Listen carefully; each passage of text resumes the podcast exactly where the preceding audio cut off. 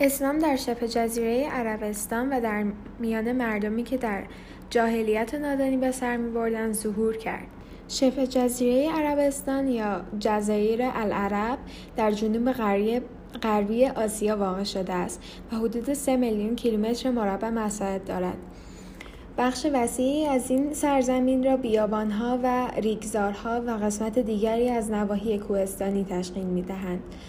حجاز از جمله مناطق کوهستانی کوهستانی واقع در غرب جزیره العرب است و شهرهای مکه، مدینه، طائف در این منطقه قرار دارند. شبه جزیره عربستان هوای گرم و خشک و کمبود آبی دارد و همین موضوع باعث شده که اغلب ساکنان عربستان زندگی صحرانشینی داشته باشند و از طریق پرورش تعداد کمی دام از جمله شطور نیازهای روزانه خود را تامین کنند. البته در مدینه و مخصوصا در یمن کشوری نیز رونق داشت. یمن در, در جنوب شبه جزیره از مناطقی است که سابقه تمدنی, سابقه تمدنی قابل توجهی را به چشم خود دیده است و در میان دولت های یمنی پیش از اسلام قرآن به قوم سبا و قدرت سیاسی، نظامی و بازرگانی آن اشاره کرده است. در زمان ظهور اسلام مکه و مدینه دو ایستگاه مهم تجاری و بر سر راه جنوب به شمال شبه جزیره به شمار می رفتند و برخی به تجارت مشغول بودند. اوضاع و شرایط اجتماعی و فرهنگی مردم عربستان در دوران پیش از بعثت به گونه ای بود که از آن به عصر جاهلیت یاد می شود. در آن زمان بیشتر عربها به شکل قبیله‌ای و فاقد حکومت متمرکز میزیستند و اغلب بتپرستی می‌کردند و کعبه خانه خدا را به بتهای گوناگون با بتهای گوناگون پر کرده بودند. و البته گروهی از عرب ها نیز پیرو حضرت ابراهیم و یا دین دینهای یهود مسیح و زرتشت بودند. اعراب در دوران جاهلیت بهره چندانی از علم و دانش نداشتند و عده کمی از آنها می توانستند بخوانند و بنویسند. در آن دوره زنان اغلب از مقام و موقعیت پایینی برخوردار بودند و برخی از مردم حتی از داشتن فرزند دختر هم احساس حقارت می‌کردند. اعراب جاهلی نسبت به قبیله خود تعصب شدید و ای داشتند. تعصب ای موجب بروز کینه و انتقامجویی در میان قبایل مختلف عرب شده بود و جنگ و خونریزی های پای پایی را دنبال داشت. از سوی دیگر کمبود غذا و سایر نیازهای زندگی نیز عامل دیگری برای گسترش درگیری های قبیله‌ای و رواج قارتگری بود. حضرت محمد در خاندانی شریف و محترم در, دنیا در شهر مکه به دنیا آمد. آن حضرت و اجداد پاکشان تحت تاثیر محیط آلوده و فساد مکه قرار نگرفتند. پیامبر چنان به پاکدامنی و درستکاری مشهور بود که او را محمد امین می‌خواندند. حضرت محمد کوههای اطراف مکه و از جمله غار حرا را برای عبادت پروردگار یکته خیش برگزید و اوقات زیادی را در آنجا میگذراند پیامبر وقتی که در غار حرا به تفکر و عبادت مشغول بود با نزول نخستین آیات سوره علق به استش آغاز شد و با نخستین آیات سوره مدثر ادامه یافت. پیامبر ابتدا همسرش خدیجه و پسر امویش علی علیه السلام را در را در جریان نبوت خیش قرار داد. سه سال بعد با نزول آیه به ترجمه و خیشاوندان نزدیکت را هشدار بده آشنایان را از نبوت خود آگاه کرد. و در همان سال با نزول آیه با ترجمه پس آنچه را بدان معموری آشکار کن و از مشرکان روی برتاب. نبوتش را علنی کرد. پیامبر نخستین بار در بازال اوکاز جایی که برای مردم برای تجارت در آن جمع بودند و ادهی نیز در بلندی ها در بلندی های عام به بیان اشعار تازه و داستان های گوناگون مشغول بودند دعوت خیش را آشکار کرد. ابولهب و عدهای به پیروی از او به پیامبر را آزار رساندند. اما ابو طالب در حمایت از پیامبر آنان را تنبیه کرد و عدهای کمی هم ایمان آوردند. بعثت پیامبر بنابر مشهور در چهل سالگی و بنا به قولی در چهل سالگی حضرت محمد رخ داده است. طبق گفته, مورخان به در 27 رجب سال چهلم آملفیل و بیستمین سال حکومت خسرو پرویز بر ایران روی داده است. هرچند 17 یا 18 رمضان یا یکی از روزهای ربیع الاول را روز بعثت دانستند ولی شیعیان 27 رجب را برگزیدند. و همینطور در فرهنگ شیعه 27 رجب به عنوان عید مبعث گرامی داشته می شود و روزی که در آن پیامبر به نوبت برگزیده شد به مبعث شناخته می شود بعثت پیامبر سرآغاز دین اسلام و مقدمه بر چین شدن بتپرستی از حجاز بود. حضرت خدیجه از زنان ثروتمند مکه بود و تمام دارایی خود را در راه نشر اسلام کمک به فقیران و آزادی بردگان خرج کرد. اشراف مکه به ویژه بزرگان قبیله قریش مانند ابولهب و ابو جهل و ابو سفیان که بر مکه حکومت می‌کردند از گسترش دین اسلام و مخالفت آشکار آن با عقاید و افکار جاهلیت و جاهلی دچار حراس شدند مشرکان پس از آنکه نتوانستند ابو طالب ابو طالب بزرگ خاندان بنی هاشم را در پشتیبانی از رسول خود منصرف کنند به شیوه دیگری روی آوردند. آنان نخست به حضرت محمد پیشنهاد کردند که ریاست قبیله و قوم و دریافت ثروت فراوان را بپذیرد و از عقاید خود دست بردارد پیامبر اسلام در برابر این پیشنهاد گفتند من برای گردآوری مال و فرمانروایی مبعوث نشدم. خدای مرا به عنوان پیامآور به سوی شما فرستاده. هرگاه از من بپذیرید این موجب سعادت شما در دو جهان است. و اگر آن را رد کنید من در این, من در این راه استقامت میورزم تا خدا میان من و شما داوری کند. سران مشرکین خشناک خشمناک از پاسخ پیامبر تصمیم گرفتند ایشان و مسلمانان را مورد آزار و شکنجه قرار دهند. هرچی زمان میگذشت بر شدت سخیری و شکنجه مشرکان افزوده می‌شد. آنان بدترین دشمنان دشنامها و تهمتها را به رسول خدا نسبت می‌دادند و برخوردهای زشت و ناپسندی با آن حضرت می‌کردند. پیامبر اسلام در برابر چنین رفتارهایی بردبار بود و با مهربانی مردم, اسلام، مردم را به اسلام فرا می‌خواند. از آنجایی که آیات قرآن حتی سرسختترین دشمنان پیامبر را تحت تاثیر قرار می‌داد و, و موجب گرویدن بتپرستان به اسلام می‌شد مشرکان شنیدن قرآن را ممنوع کردند و به مسافرانی که برای زیارت کعبه به مکه می آمدند دستور دادند که پنبه در گوش خود قرار دهند و به حضرت محمد نزدیک نشوند. علاوه بر آن مشرکان مشرکان قرآن را در قرآن را شعر و افسانه میخواندند و تلاش می‌کردند که به وسیله قصه گویان و نقل داستانهای آمیانه مردم را از گوش دادن به آیت قرآن باز دارند. مشرکان همچنین برای جلوگیری از گسترش اسلام اقدام به آزار و شکنجه مسلمانان کردند شماری از پیروان رسول خدا پیروان رسول خدا به ویژه تهیدستان یا بردگان مورد مورد شدیدترین شکنجه ها قرار, قرار گرفتند یاسر و همسرش سمیه و پسرشان اعمار و نیز بلال حبشی از جمله این افراد بودند. یاسر و سمیه زیر شکنجه های طاقت فرسای مشرکان به شهادت رسیدند این زن و شوهر نخستین شهیدان راه اسلام بودند آزار و اذیت مشرکان نسبت به پیروان اسلام آنقدر افزایش یافت که پیامبر از مسلمانان خواست به حبش مهاجرت کنند. مشرکان پس از آنکه متوجه شدن با شکنجه و سرکوب نمی‌توان مانعی گسترش اسلام شود تصمیم گرفتن مسلمانان رو تحریم, تحریم کنند.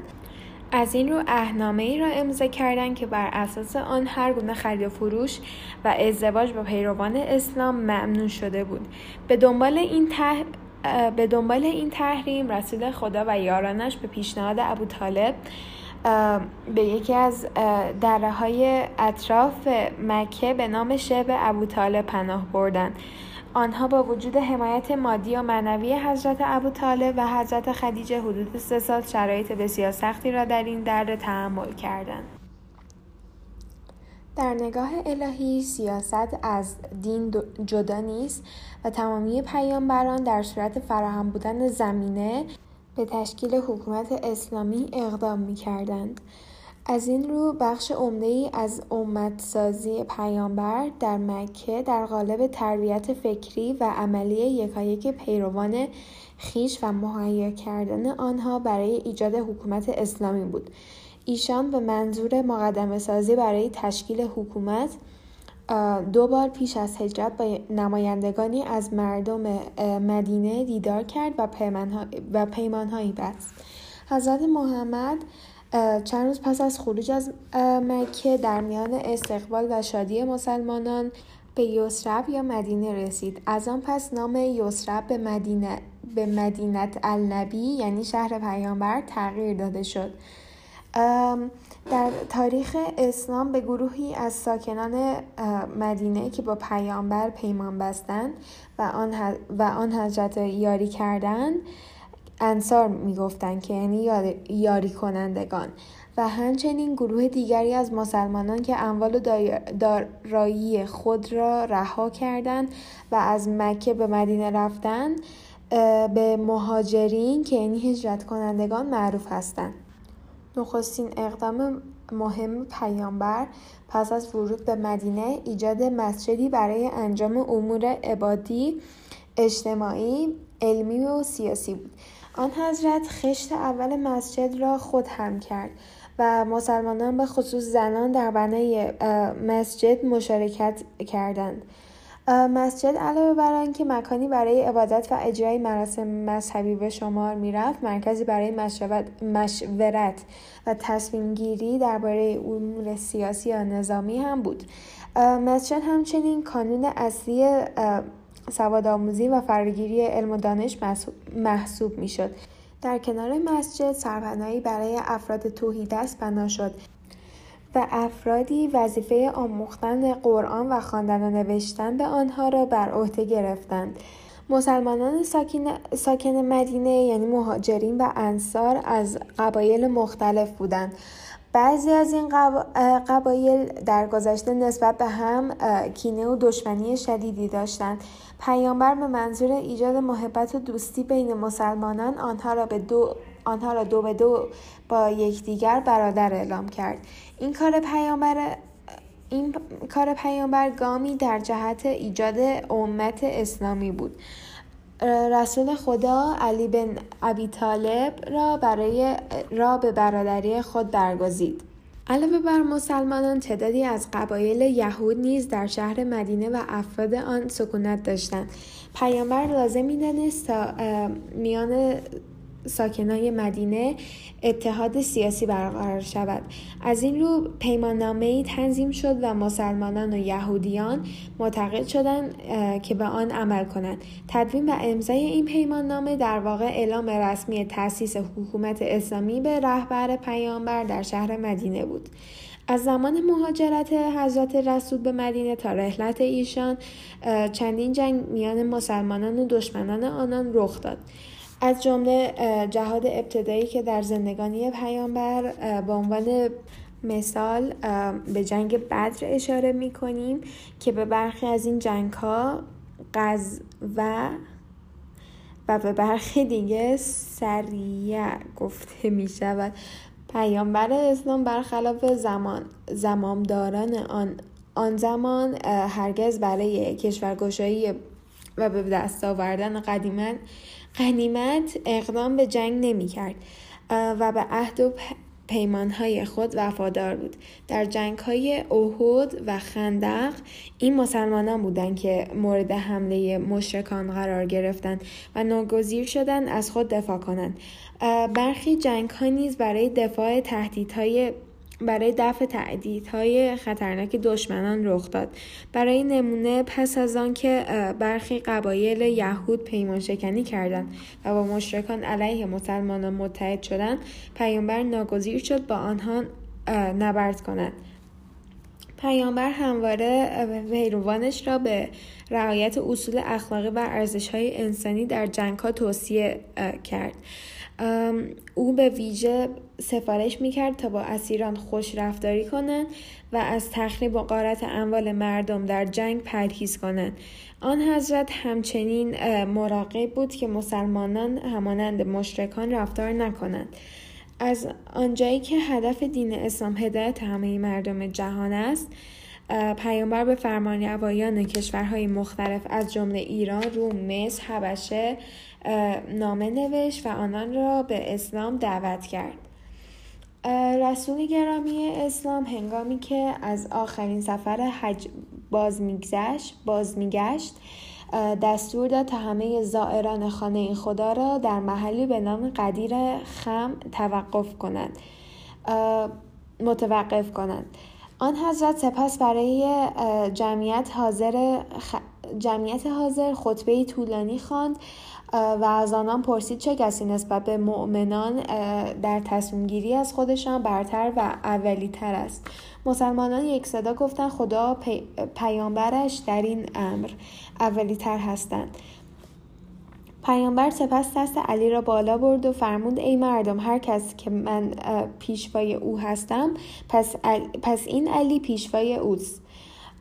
خداوند دوستداران او را دوست بدار و دشمنانش را دشمن باش. پیامبر خدا همچنین از مسلمانان خواست که خطبه قدیر را به خاطر بسپارند و آن را برای دیگران بازگو کنند. پس از آن حاضران جانشینی پیامبر به حضرت علی تبریک گفتند. حضرت محمد در 27 سفر سال 11 هجری در مدینه فوت شدند و در همان شهر به خاک سپرده شدند. از رحلت رسول خدا تا شهادت امام حسین در سال 61 هجری رویدادهای سرنوشت سازی رخ داد.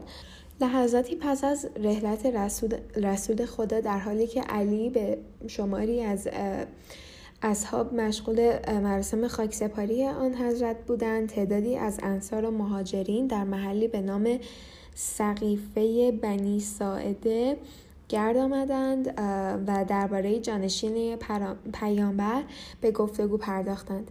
هر دو, هر دو گروه با داندیده گرفتن وصیت پیامبر در قدیر, در قدیر خم مدعی بودند که خلافت که خلافت جانشینی رسول خدا حق آنان است. با توجه به اینکه از گذشته میان انصار رقابت و اختلاف وجود داشت جمعی از حاضران در سقیفه با ابوبکر که یکی از مهاجرین کهنسال بود بیعت کردند و بدین ترتیب او به عنوان خلیفه اول شناخته شد. گروهی از مسلمانان با یادآوری خطبه پیامبر در قدیر خواهان بیعت با حضرت علی بودند. امام علی با آنکه در روز قدیر خم توسط پیامبر توسط پیامبر جانشین پیامبر معرفی شده بود اما به خاطر حفظ اسلام سکوت کرد. خلیفه اول حدود دو سال حکومت کرد و او پیش از آنکه از دنیا برود عمر خودتاب را به جانشینی خود برگزید عمر در دوران ده ساله حکومت خود کار فتوحات را که از اواخر دوران حکومت ابوبکر آغاز شده بود را با جدیت دنبال کرد سپاهیان اعظامی از سوی خلیفه دوم علاوه بر بخش وسیعی از ایران کشورهای سوریه، لبنان، فلسطین و مصر نیز فتح کرد. عثمان خلیفه سوم بود که توسط شورایی که عمر تعیین کرده بود به خلافت رسید. در زمان او برخلاف دو خلیفه نخست زندگی تجملاتی و شیوه اشرافی رواج یافت. و اطرافیان و کارگزاران خلیفه با ثروت به دست آمده از فتوحات به خوشگذرانی مشغول شدند. خواندن بنی امیه که تا هنگام فتح مکه با اسلام و پیامبر مخالفت و دشمنی ورزیده بودند در این زمان به مقام های مهم دست یافتند و بر بیت المال مسلمانان مسلط شدند. عثمان جمعی از یاران و نزدیکان پیامبر مانند ابوذر عمار مالکشتر را به دلیل آنکه از او و اطرافیانش انتقاد می‌کردن مجازات و تبعید کرد. عملکرد اطرافیان خلیفه سوم نارضایتی گروهی از مسلمان را برانگیخت. آنان از نقاط مختلف به بنینه آمدند و اعتراض خود را نسبت به عملکرد عاملانش اعلام کردند. امام علی تلاش زیادی کرد که مخالفان را آرام کند و مانع بروز درگیری و خونروزی شود. اما سرانجام معترضان خشمگین به خانه, به خانه خلیفه هجوم بردند و او را کشتند. امام علی فرزند ابو طالب در کعبه به دنیا آمد. آن حضرت دوران کودکی و نوجوانی را در خانه حضرت محمد و تحت تربیت او به سر برد. امام علی نخستین مردی بود که به پیامبر اسلام ایمان آورد و همواره پیامبر را در راه گسترش اسلام یاری داد. شهامت و فداکاری امام علی و خوابیدن در بستر رسول خدا سبب شد که پیامبر بدون پیامبر بدون آسیبی از مشرکان مکه را به سوی مدینه ترک کنند مکه را به سوی مدینه ترک کنند. امام علی با اینکه جانشین پیامبر بود اما به خاطر حفظ اسلام سکوت کرد. در دوران سه خلیفه قبلی آن حضرت به تفسیر قرآن تربیت شاگردان و پاسخگویی به سوالات دینی مردم می پرداخت. همچنین امام علی به عمران و آبادی و احداث نخلستان ها توجه زیادی داشتند. پس از کشته شدن عثمان مردم دریافتند که جامعه اسلامی بی سرپرست مانده است. بسیاری از مهاجرین و انصارخواهان بیعت با علی شدند اما آن حضرت تمایلی به پذیرش خلافت نداشت خلافت نداشت. سرانجام با اصرار زیاد مردم امام علی منصب خلافت را پذیرفت. اکثر مهاجرین و انصار به جز تعدادی از اشراف بنی امیه با امام در مسجد مدینه بیعت کردند. اصرار امام علی بر عمل به قرآن و سنت پیامبر و اجرای عدالت موجب مخالفت و دشمنی ریاست طلبان و ثروت اندوزان شد این گروه چون اطمینان یافتند که امام به دلخواه آنان عمل نخواهد کرد به فتنجویی پرداختند. و سه جنگ جمل، سفین و نهروان را بر آن حضرت تحمیل کردند. از آنجا که امام علی هیچ گونه تمایلی به جنگ و خونریزی میان مسلمانان نداشت کوشید ابتدا با نصیحت بیعت چکنان و اتمام حجت با آنان از جنگ جلوگیری کنند. اما شورشیان اقدام به جنگ کردند. امام در جنگ جنگ جمل بیعت, بیعت چکنان را شکست داد. در سفین امام علی به مقابله با سپاه معاویه رفت و آنها را ظالمین نامید. پایداری یاران حضرت علی به ویژه مالک اشتر آثار شکست را بر چهره سپاه ستمگر آشکار ساخت. اما در آخرین لحظات نیرنگ امروآس مانع پیروزی سپاهیان امام علی شد. امام علی حدود پنج سال مطابق تعالیم اسلام و سنت حضرت محمد حکومت کرد. امام علی در ابتدای حکومت خود برای دفع تهدیدات بیعت چکنان و دشمنان دشمنان عدالت از مدینه رهسپار عراق شد و شهر کوفه را مرکز خلافت خود قرار داد. مهمترین ویژگی های های حکومت های امام علی از جمله حکومتداری مبنی بر دستورات قرآن و, و سنت رسول خدا دو اصلاح بسیاری از انحرافاتی که در دین به وجود آمده است. سه خدمات اقتصادی فراوان با وجود فتنه ها و جنگ های تحمیلی متعدد. چهار اقتدار و ایستادگی در عین مظلومیت فردی و اجتماعی. پنج ساده زیستن و مقابله با افشاگری. که فتوحات مسلمانان اگرچه موجب ورود اسلام به سرزمین های پهناور شد اما ثروت و قنایم حاصل از فتوحات سبب ثروتاندوزی و تقویت اشرافگری در میان عدهای شد. امام سعی می کرد با گفتار و کردار خودش توجه مردم را به ارزش های دینی و سنت پیامبر جمع کنند خطبه های فراوانی از امام علی در این موضوع باقی مانده است. آن حضرت با زندگی بسیار ساده و به دور از تجملات الگوی مناسبی برای دیگران بود. شیش تاکید بر عدالت. در حکومت امام علی تمامی مسلمانان از احترام و حقوق برابر برخوردار بودند. امام در توضیح بیت المال هیچ مسلمانی را بر, مسلمانان دیگه برتری نمی‌دانست. و برای عرب و غیر عرب سهمی یکسان در نظر می گرفت کسانی که پیش از آن پیش از آن سهم بیشتری از بیت المال می گرفتن در برابر این شیوه عادلانه امام مقاومت کردند. آنها وقتی پی بردن که حضرت علی در اجرای عدالت مصمم است به دشمنی با ایشان پرداختند. هفت برگزیدن افراد افراد صالح به حکومت ولایت ولایات.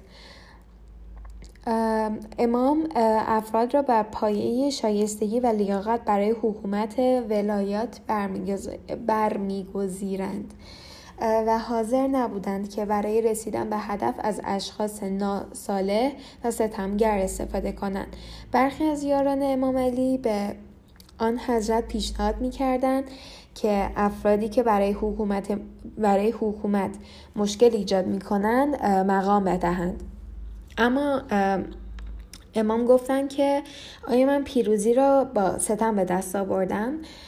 معاویه پسر ابو سفیان که از زمان خلافت عمر حاکم شام یا همون سوریه امروزی بود اعلام کرد در صورتی از امام اطاعت می‌کنید می‌کند که حکومت شام و مصر را به او واگذار کند. اما امام با شناختی که از دشمنی آنها با اسلام و پیامبر داشت گفتند که خداوند دوست ندارد که من گمراه کنندگان را یاور خود قرار دهند.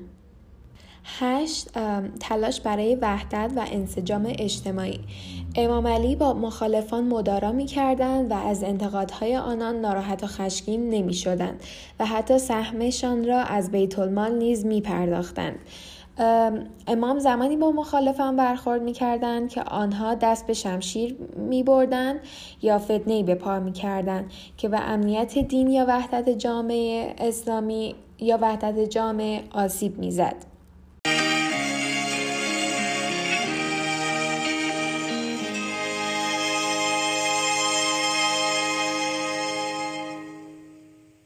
اسلام چگونه به ایران ظهور کرد؟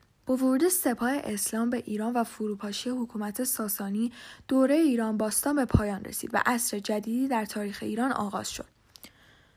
هنگام ظهور اسلام در شبه جزیره عربستان خسرو دوم ملقب به خسرو پرویز بر ایران حکومت می‌کرد. او فرزند خسرو اول بود و او در میان مقامداران کشور خودش تونستش که به قدرت برسه و به عنوان حاکم شناخته بشه. او دعوت پیامبر صلی را برای قبول اسلام نپذیرفت. خسرو پرویز وقتی نامه پیامبر اسلام را دریافت کرد از روی غرور و جهالت خودش نامه را پاره کرد. توی نامه نوشته بودش که به نام خداوند بخشنده مهربان از محمد فرستاده خدا به خسرو بزرگ ایران. درود بر آنکه پیرو و هدایت شود. و به خدا و پیغمبر او ایمان آورد و شهادت دهد که خدایی جز خدای یکتا نیست. من پیامبر خدا به سوی همه جهانیانم. تا آنان را بیم دهم. اسلام بیاور تا سالم بمانی و اگر روی گردانی گناه زرتشتیان به گردن توست. او از روی غرور جهالت خودش این نامه که پیامبر برش فرستاده بود و پاره می‌کنه. و به اون اهمیتی نمیده.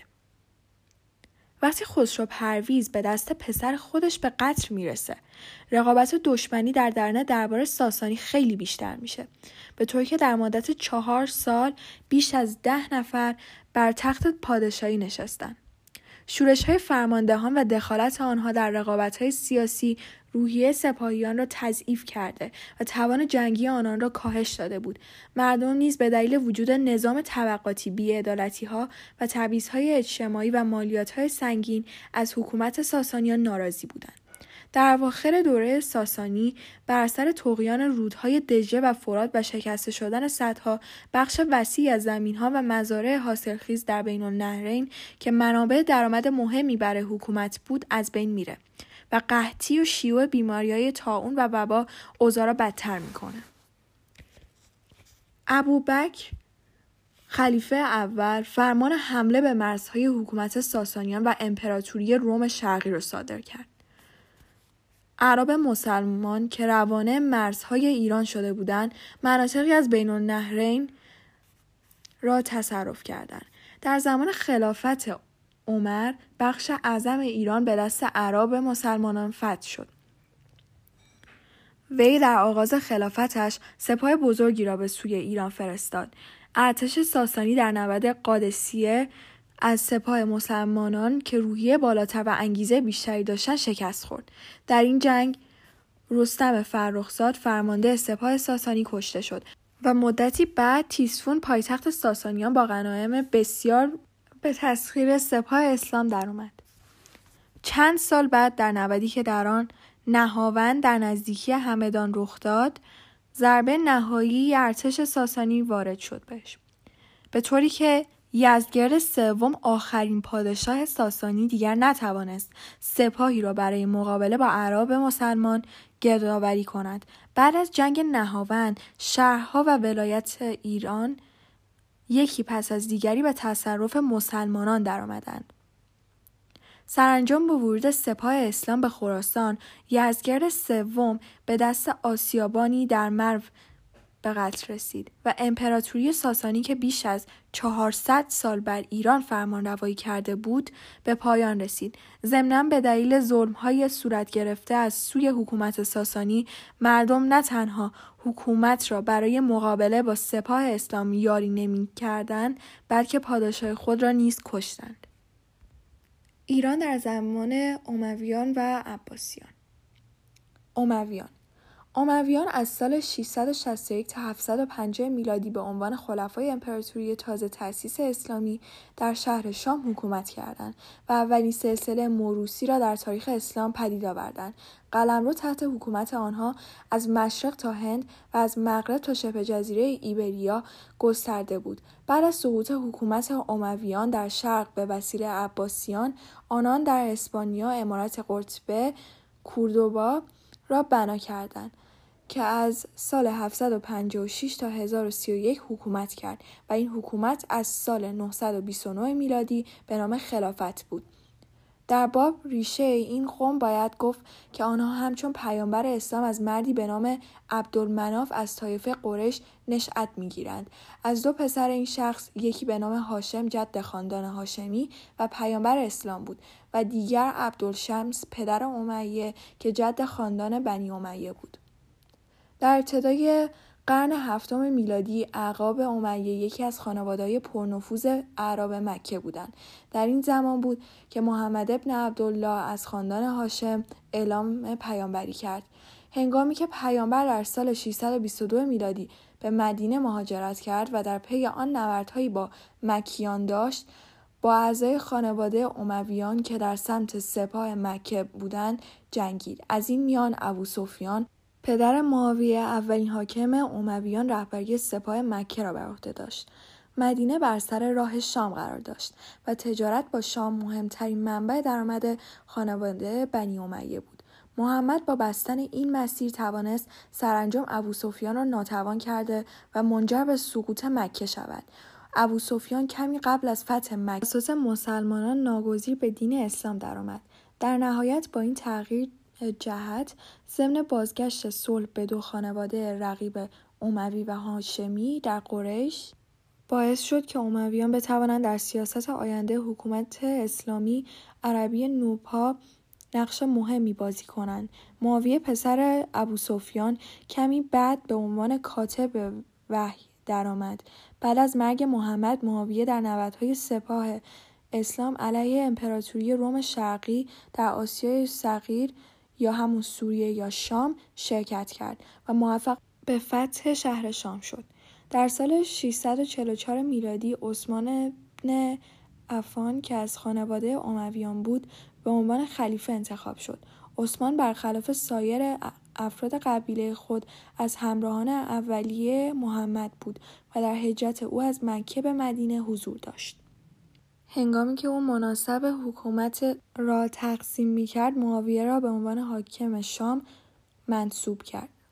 با قتل عثمان در سال 656 میلادی یا 35 هجری قمری در مدینه علی ابن ابی طالب به خلافت برگزیده شد در حالی که معاویه قصد داشت با بیعت با علی به عنوان خلیفه مسلمانان ولایت خود بر شام را تحکیم کند علی ابن ابی طالب به دلیل فساد در دستگاه حاکمیت معاویه وی را عزل کرد اما معاویه از فرمان خلیفه مسلمانان سرپیچی کرد و ادعای خلافت نمود. نتیجه این درگیری داخل در عواسط قرن هفتم میلادی ایجاد آشوب و بیثباتی در نواحی عراق امروزی بود به این ترتیب معاویه نه تنها با علی بیعت نکرد بلکه خود مدعی خلافت مسلمانان شد و تا علی زنده بود با او بر سر این عنوان جنگید معاویه پس از مرگ علی در کوفه به نبرد با ابن علی پرداخت و سرانجام خلافت را به چنگ آورد و در شهر شام پایتخت خود و خاندانش را ساخت. معاویه برخلاف ابوبکر خلیفه اول که عمر ابن خطاب را از طریق شورا و به توصیه شورا بعد از خودش معرفی کرد.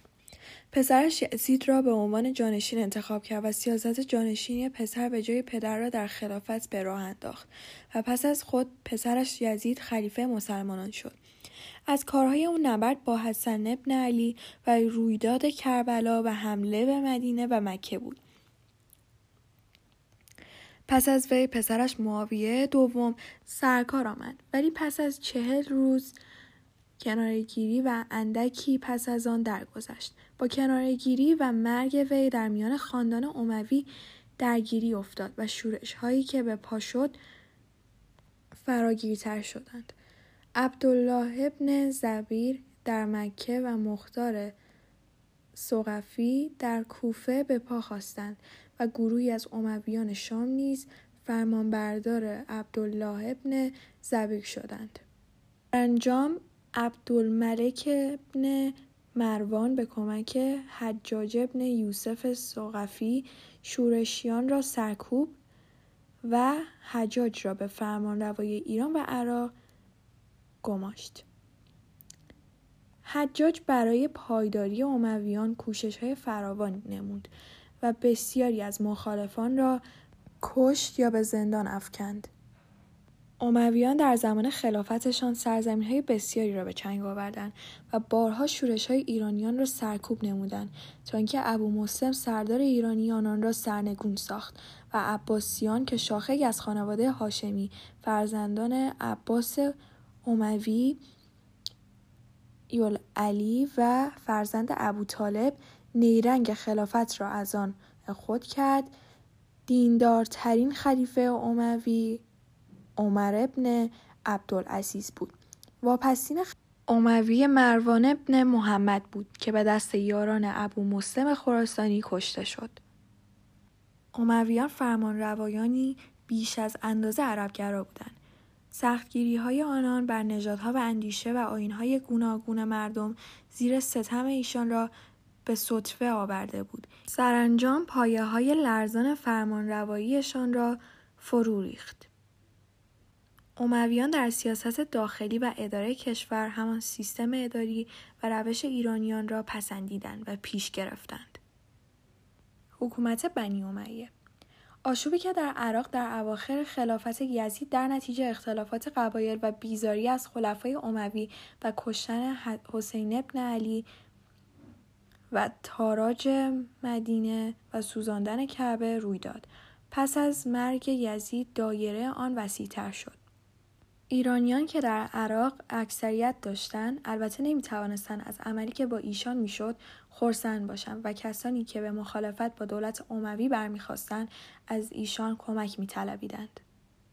بیست هزار سپاهیان مختار ابن ابی عبید که در سال 66 لشکر شامی عبدالملک ابن مروان را شکست دادند و عراق را به تصرف درآوردند. بیشتر ایرانی بودند.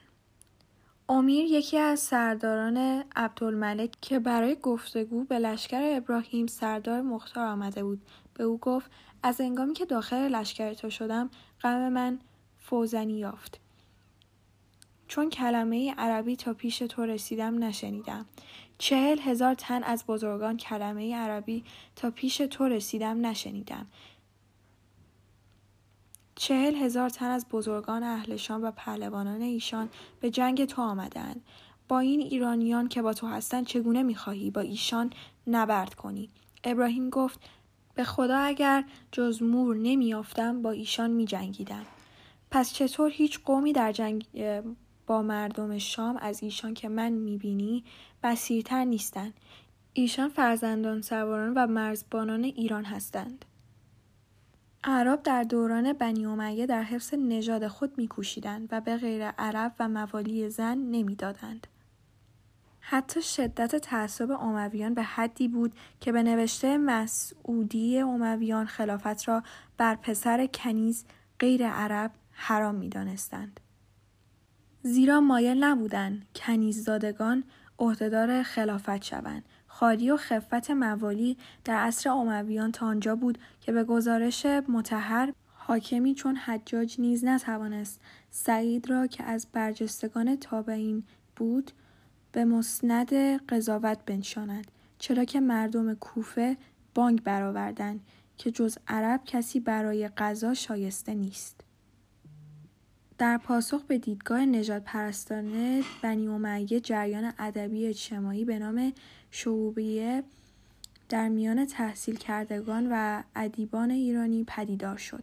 این گروه که نام خود را از آیه قرآن اخذ کرده بودند ملاک برتری را تقوا و نه نژاد می‌دانستند و خواهان برقراری تصاوی وعده داده شده در اسلام بودند و از همین رو به اهل تصویه نیز معروف گشتند اما با گذشت زمان اینها نیز ضمن تفکیک عرب و اسلام متقابلا در اشعار خود به تحقیر عرب و تفاخر و نژاد و گذشته باستانی روی آورده به اهل تفصیل مبدل گشتند و نهضتی فرهنگی علیه سلطه و سیادت عرب برپا کردند.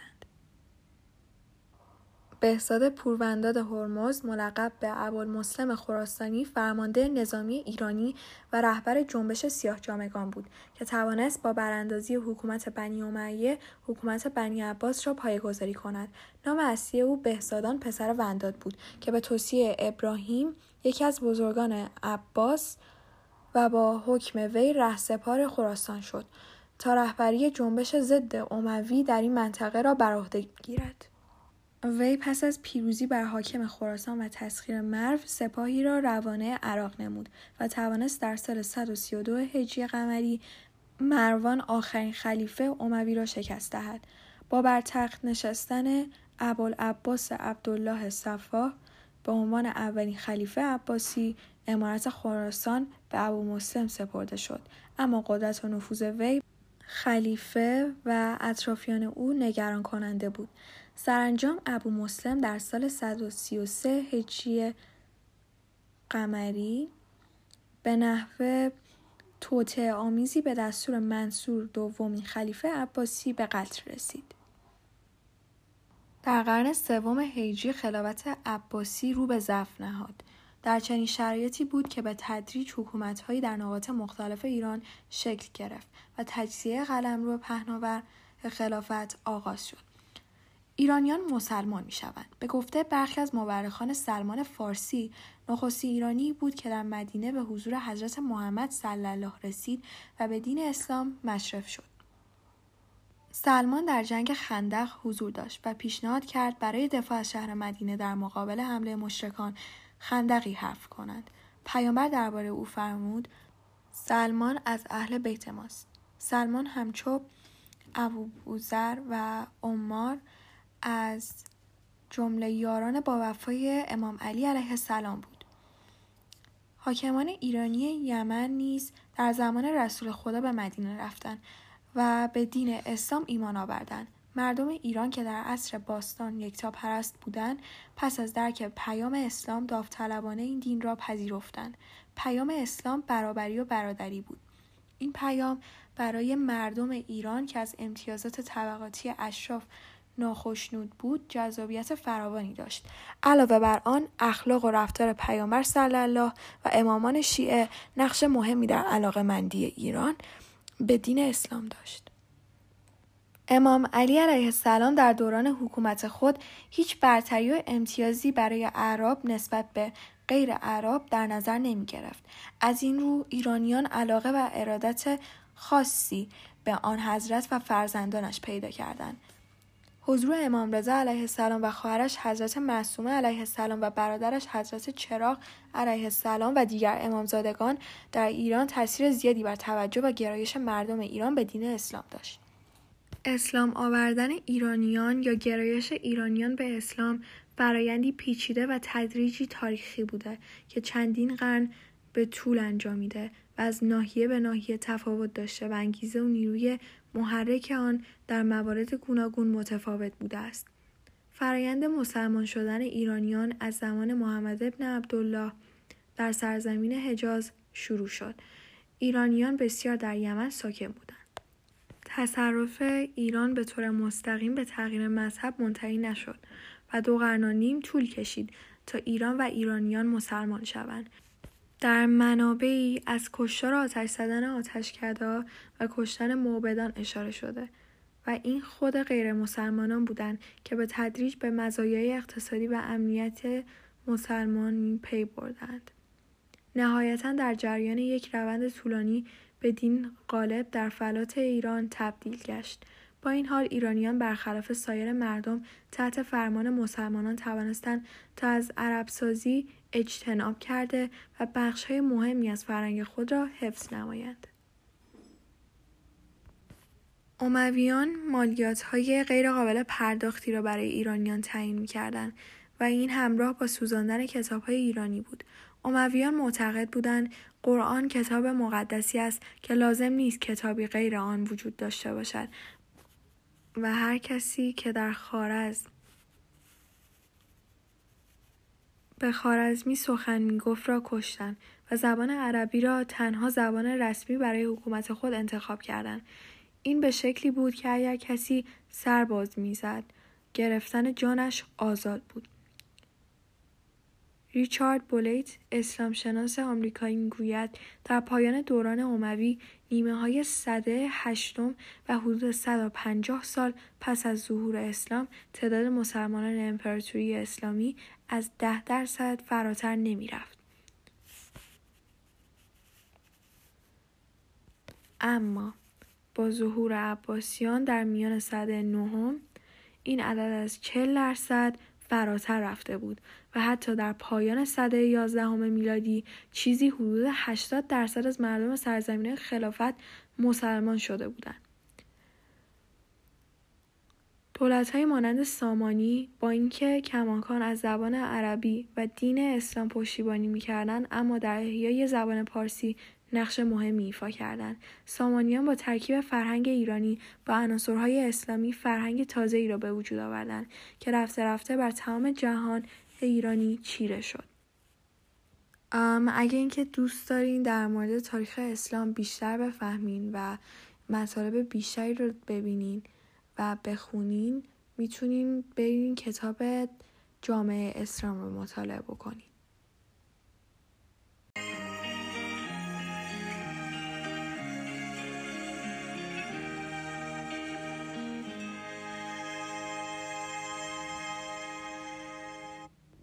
قسمت دوم درس ده. تلاش برای وحدت و انسجام اجتماعی. امام علی علیه السلام با مخالفان مدارا می‌کرد و از انتقادهای آنان ناراحت و خشمگین نمی‌شد و حتی سهمشان را از بیت نیز میپرداخت. امام زمانی با مخالفان برخورد می‌کرد که آنها دست به شمشیر میبردند یا فتنهای به پا کردند که به امنیت دین یا وحدت جامعه آسیب می‌زد. صلح امام با معاویه. صلح امام حسن علیه السلام قرارداد صلحی میان امام حسن علیه السلام دومین امام شیعیان و معاویه فرزند ابو سفیان که در سال 41 قمری بسته شد. این توافق نامه بعد از جنگی صورت گرفت که بر اثر زیادهخواهی معاویه و خودداری او از بیعت با امام حسن علیه السلام به عنوان خلیفه مسلمانان روی داد. گفتند که خیانت برخی سرداران سپاه امام حسن علیه السلام حفظ مسلحت مسلمانان حفظ جان شیعیان و خطر خوارج از دلایل تن دادن امام حسن علیه السلام به این صلح بوده است. بنابراین صلح نامه حکومت از امام حسن علیه السلام با معاویه واگذار میگشت. صلح چند شرط داشت که از مهمترین اونا منع معاویه از تعیین جانشین بعد از خودش بود. خودداری از توطعه علیه امام حسن علیه السلام و حفظ جان مسلمانان بود. با این حال معاویه به هیچ یک از این شرطها عمل نمی‌کرد. سلنامه امام حسن علیه السلام و معاویه یک سری شرطهایی رو داشت. که عبارت بودن از معاویه باید به کتاب خدا و سنت پیامبر عمل کند. معاویه حق تعیین جانشین نداشته باشد. امنیت جانی و مالی برای تمامی مردم عراق باید تأمین شود. هیچ توطعه آشکار و پنهانی نباید علیه امام حسن علیه السلام و برادرش امام حسین انجام گیرد. ناخشنودی بعضی از شیعیان از صلح بخشی از سپاهیان امام حسن و مردم عراق از تصمیم آن حضرت برای صلح ناخشنود بودند و گروهی به شیوه خوارج امام را به دلیل پذیرش صلح گناهکار دانستند. مخالفت با صلح تنها از سوی خوارج ابراز نشد بلکه برخی از شیعیان بزرگ امام نیز ناخشنودی را از پذیرش صلح ابراز کردند. بنابر برخی از گزارش های تاریخی امام حسین نیز به دلیل پذیرش صلح به برادرش اعتراض کرد و صلح با معاویه را مخالفت با سیره پدرش امام علی و تایید عملکرد معاویه دانست. نویسندگان شیعه با یادآوری این موضوع که امام حسین حتی بعد از وفات امام حسن نیز به معاهده او پایبند بود و هیچگاه برخلاف اراده برادرش اقدامی نکرد. این گونه گزارش ها را نادرست ارزیابی کردند. بنابر روایت تاریخی بعد از قرارداد صلح گروهی از شیعیان نزد امام حسین رفته و از او خواستند رهبری آنان را بپذیرد. اما امام آنان را به اطاعت از برادرش حسن فراخوان. دلایل صلح امام حسن علیه السلام به معاویه. نویسندگان شیعه در تحلیل چرایی صلح امام حسن علیه السلام و هدف آن حضرت از صلح دلایل مختلفی را مطرح کردند که از میان اونا می‌تونیم به موارد زیر اشاره کنیم. حفظ جان خودش و شیعیان. عدم حمایت مردم از امام حسن علیه السلام و نبود نیروهای جنگی کارآمد. جلوگیری از خونریزی حفظ دین خطر خوارج نظر منابع اهل سنت. چنانکه گفته شد بسیاری از منابع اهل سنت امام حسن را فردی صلح طلب می دانستن که از آغاز تمایل به صلح با معاویه داشت. این منابع امام را به جهت پذیرش صلح و در نتیجه پایان دادن به جنگ داخلی طولانی مدت بین مسلمانان ستودند. و سال انعقاد صلح را عامل جماعه مینامند. روایتی از پیامبر اکرم در منابع اهل سنت نقل می شود که در آن پیامبر از اتحاد مسلمانان به دست امام حسن خبر داده است. بیاعتنایی معاویه به پیماننامه صلح در بسیاری از منابع آمده است که معاویه به مفاد صلحنامه عمل نکرد و بسیاری از شیعیان امام علی علیه السلام از جمله هجر نه عدی را به قتل رساندند و پسرش یزید را به ولی عهدی خود گماشت. نقل شده است ماویه پس از صلح وارد کوفه شد و برای مردم خطبه خواند و گفت هر شرطی که کردم پس می‌گیرم و هر وعده ای را که دادم زیر پا می‌گذارم همچنین گفت من با شما نجنگیدم تا نماز و روزه و حج انجام دهید بلکه جنگیدم تا بر شما حکمرانی کنم ماویه حتی شرط پرداخت خوارج دارابگرد به امام را که در برخی منابع قید شده جامعه عمل نپوشانید و بنابر روایتی مردم بسره از واگذاری خوارج به امام جلوگیری کردند. واکنش ها و پیامدها امام حسن علیه السلام ای مردم اگر از مشرق تا مغرب را بگردید جز من و برادرم کسی را نخواهید یافت که جدش رسول خدا باشد همانا معاویه در چیزی خلافت که حق من است با من به نزا برخواست و من برای مسلحت امت و حفظ خون مردم از آن چشم پوشیدم. در گزارش آمده است پس از صلح امام حسن گروهی از شیعیان ابراز تعصب و ناخشنودی می‌کردند و حتی عدهای امام را سرزنش کردند و او را مزل المؤمنین یا خار کننده مؤمنان خواندند. امام در پاسخ پرسشها و اعتراضها به ضرورت التزام به تصمیم امام تاکید کرد و علت صلح خود را همان علت صلح حدیبیه خواند.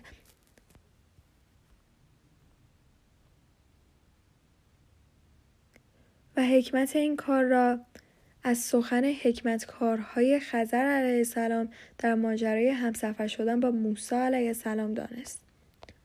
به گفته برخی محققان در بخشی از اخباری که از سوی امویان و عباسیان گسترش یافت چنین وانمود شده که خود امام حسن علیه السلام هیچ حقی برای خود در خلافت قائل نبود ولی در روایتی آمده است که حسن ابن علی خلافت را حق خود می‌دانست و تصریح می‌کرد که تنها روی اجبار آن را به معاویه واگذار کرده است.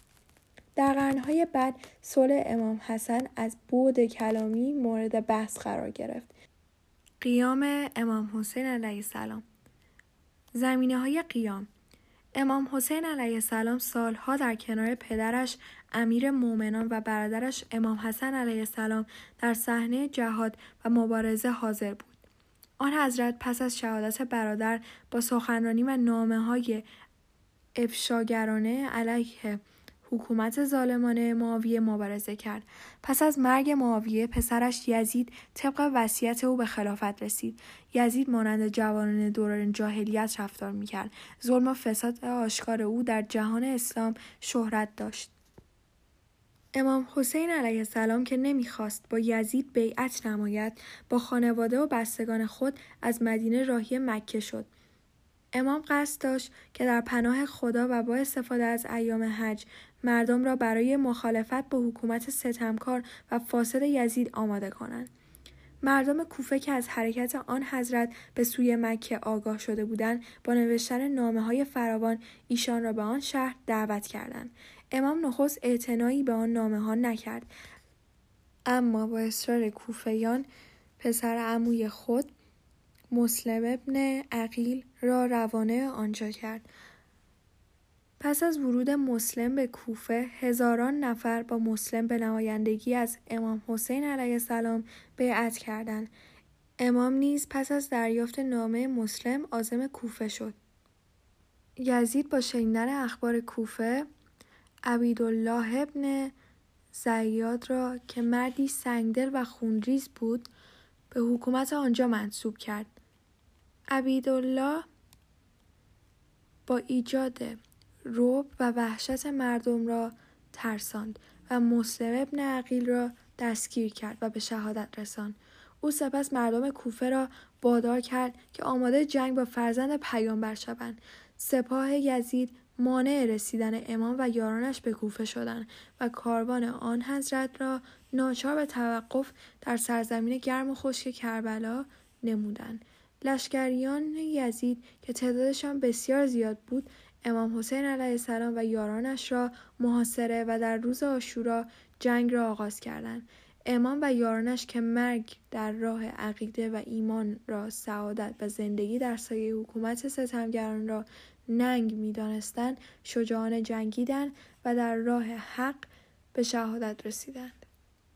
زمینه های قیام پژوهشگران در تحلیل زمین های اجتماعی قیام حسینی و در واقع آشورا عامل اصلی را انحراف جامعه اسلامی از باورهای دینی و اخلاقی اسلام دانستند.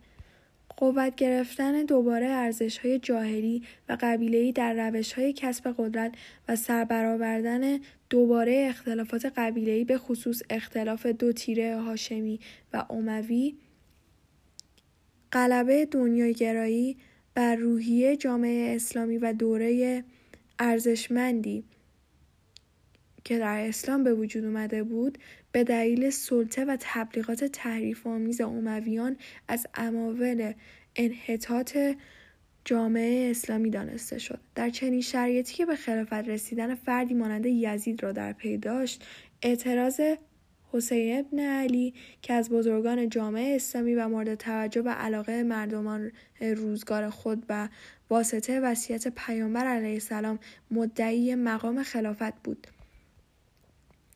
دور از انتظار نبود. پس از شهادت امام علی علیه السلام غالب مسلمانان با فرزندش حسن مجتبا علیه السلام امام دوم شیعیان بیعت کردند. ولی او مجبور شد خلافت را طی یک قرارداد صلح به معاویه واگذار کند. امام حسین علیه السلام بعد از شهادت برادرش به قرارداد صلح با معاویه پایبند ماند. اهداف و دستاوردهای قیام کربلا. اینکه نیم قرن بعد از رحلت رسول خدا فرد فاسد و گناهکاری چون یزید به عنوان خلیفه مسلمانان به قدرت رسید نشان می دهد که جامعه اسلامی دچار انحراف بزرگی شده بود فقط حرکتی عظیم مانند قیام کربلا و شهادت امام حسین و فرزندان بستگان و یارانش می توانست از گسترش این انحراف جلوگیری کند. امام حسین علیه السلام در نامه خیش درباره هدف قیام خود فرموده است هدف من اصلاح امت جدم رسول الله امر به معروف و نهی از منکر و پیاده کردن سیره رسول الله و پدرم علی ابن ابی طالب است. حضرت زینب سلام الله پس از شهادت برادر خود در دوران استارت با های روشنگرانه اهداف قیام کربلا و چهره واقعی حکومت ستمکار بنی امیه را برای همگان آشکار کرد. تاریخ گواهی می دهد که از آن پس قیام های زیادی در جهان اسلام و نواحی دیگر از قیام آشورا الگو گرفتند. این قیام تاثیر بسیاری در روحی ظلم ستیزی مسلمانان به ویژه شیعیان بر جای نهاده است.